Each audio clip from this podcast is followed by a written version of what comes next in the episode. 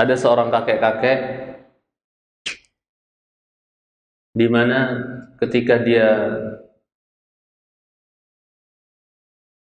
uzur tidak bisa berangkat hijrah ke Madinah ya karena kondisi sudah sepuh, sudah tua.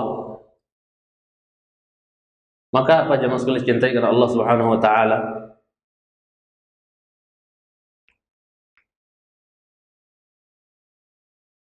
dia diam di kota Mekah, nggak bisa berangkat.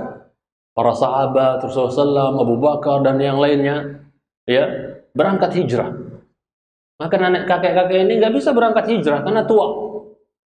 Dan yang paling terakhir berhijrah adalah siapa? Rasulullah Shallallahu Alaihi Wasallam bersama Abu Bakar. Nah, kakek-kakek ini tak selipin faedah sedikit ya, jemaah sekalian cinta Allah Taala. Kakek-kakek ini, masya Allah, begitu apa?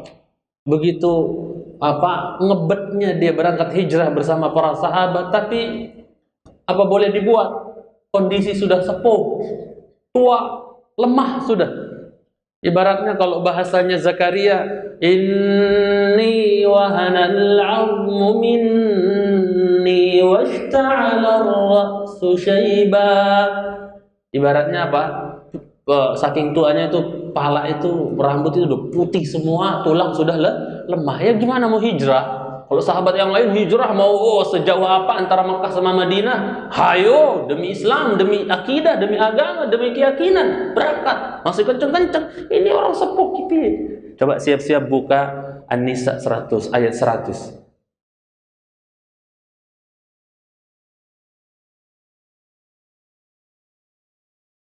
Surat 4 ayat ayat 100.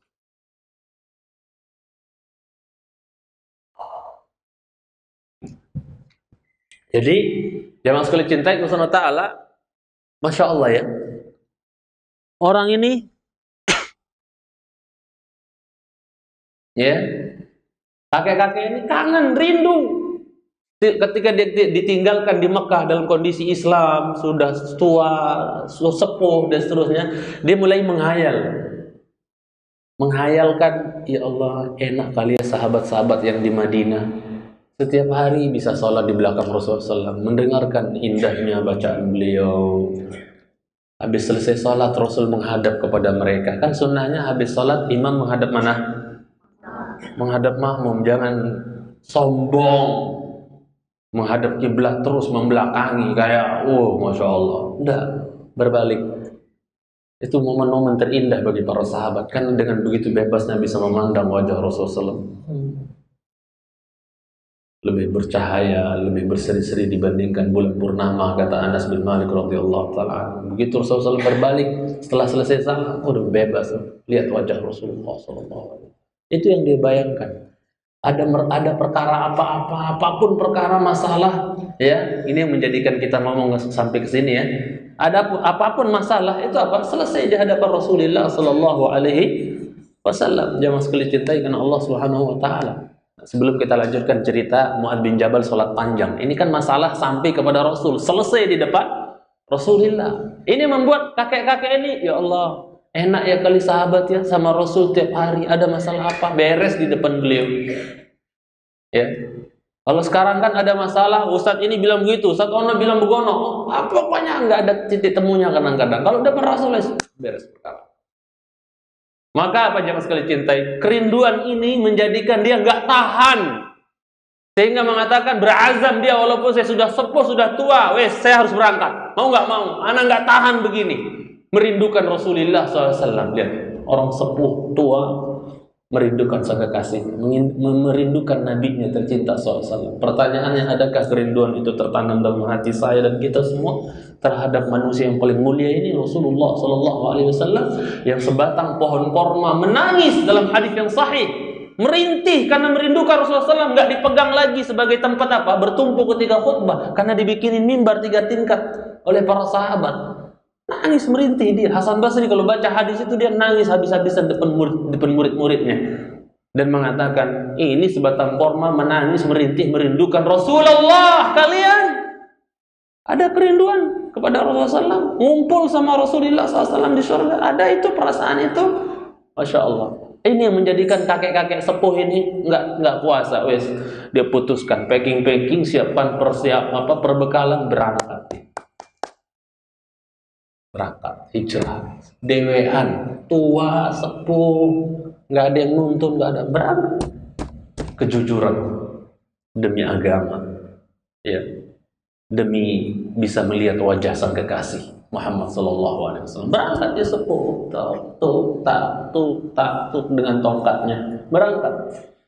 Bisa dibayangkan ya dari Mekah ke Madinah ada laki-laki sepuh kita saja di bis dari Mekah sampai Madinah itu lumayan loh ya lumayan gempor pinggang rasanya duduk di bisnya kan subhanallah ini jalan masya Allah berangkat sepuh dengan tongkatnya satu yang ada di kepalanya bisa apa? Melihat wajah Rasulullah SAW, dirindukan. Maka apa? Tato, tato, berangkat. Belum sampai pertengahan jalan, Allah ma sya'a fa'al, Allah ma sya'a fa'al, kematian datang menjemput dia. Dan dia sepuh. Maka tatkala dia merasa nyawanya sudah ya sudah mau keluar ibaratnya ya menjelang sakaratnya itu sudah apa yang dia lakukan ini sebab turunnya apa? Sebab turunnya ayat An-Nisa ayat berapa? 100 ya. Jamaah sekali cintai karena Allah Subhanahu wa taala. Apa yang dilakukan jamaah? Dia tepukkan tangannya yang kanan ke tangan yang kiri. Yang kanan ke kiri. Biasanya kalau orang Arab selesai dari apa sudah beres dari sebuah masalah wes mereka seperti itu. Hmm, beres, beres. Tapi bukan itu yang dimaksudnya. Dia begini begini beres bukan. Maksud dia adalah apa? Ketika dia tepuk tangan kanan ke kiri, Ya Rabbi hadza bai' hadhihi bai'ati lak. Ya Allah, ini baiatku untukmu ya. Kemudian dia tepuk tangan tadi kan kanan ke kiri, sekarang kiri ditepuk ke ke kanan.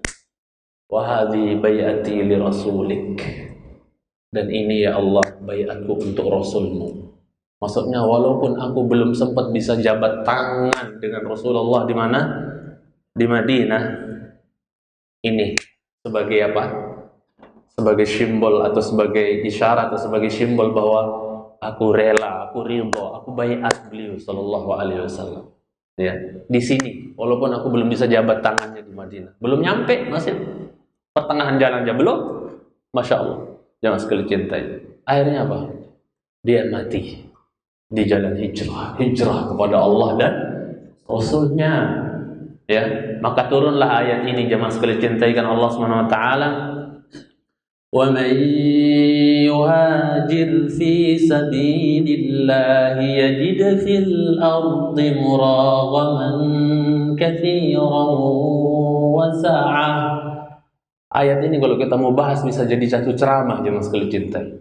Indah ayat ini, menurut Ana ya indah, luar biasa, pelajaran bagi kita. Bahkan mungkin kita banyak yang kena dengan ayat ini dan maksudnya pernah mengalami sesuai dengan ayat ini. Hijrah dari uh, cara beragama yang enggak genah, enggak jelas, ya kepada cara beragama yang sesuai dengan sunnah dan seterusnya. Teratur ini pakai dalil pakai tuntunan pakai contoh enggak acak adul ibadahnya dan seterusnya ya atau dari pekerjaan yang haram pindah ke ya pekerjaan yang halal walaupun masya Allah ya penghasilannya nggak seberapa tapi insya Allah ya demi keselamatan akidah demi keselamatan agama dan seterusnya masya Allah dia tinggalkan semuanya. Hijrah. Al hijratu man ya ya man hajara ya man hajara ma harramahullah oh, al muhajir orang yang hijrah sebenar-benar muhajir. Orang hijrah sebenar-benar berhijrah itu adalah apa? Orang yang berhijrah sebenar-benar hijrah itu adalah orang-orang yang meninggalkan apa yang Allah haram haramkan. Ya. Maka apa jemaah sekalian cintai?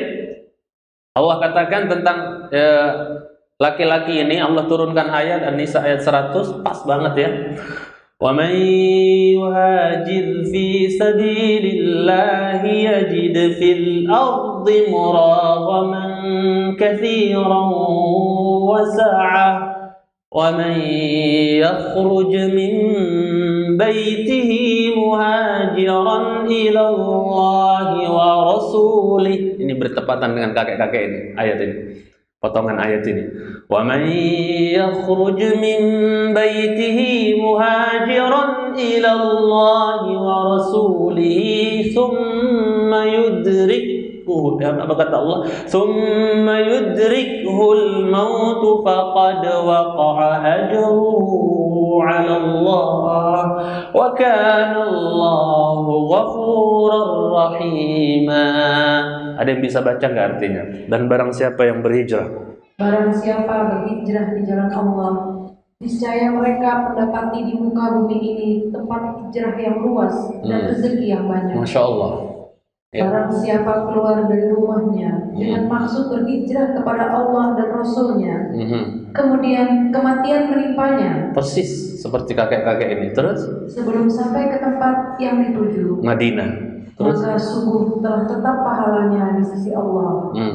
dan Allah dan adalah Allah Maha Pengampun lagi Maha Penyayang. Subhanallah. Wa man yuhajir fi sabilillah. Barang siapa yang berhijrah di jalan Allah dan umum ya umum jangan sekali cintai ketika kita meninggalkan cara beragama yang acak adul menuju cara beragama yang sesuai dengan sunnah ini hijrah.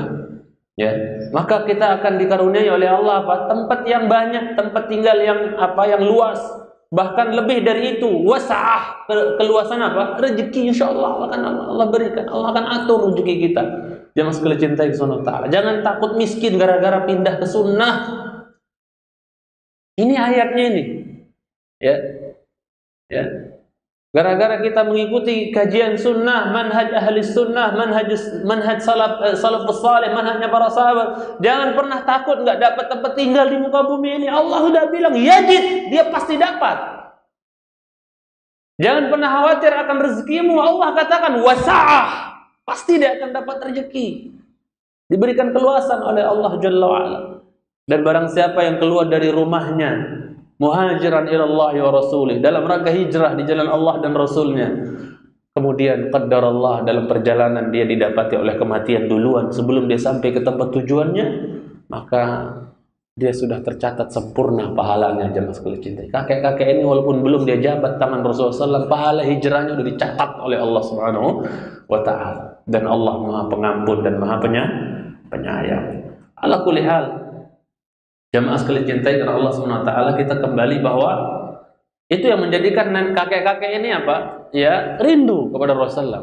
Bahwasanya bisa lihat Rasul, bisa sholat bersama Rasul, ada masalah bisa selesai di hadapan Rasulullah SAW.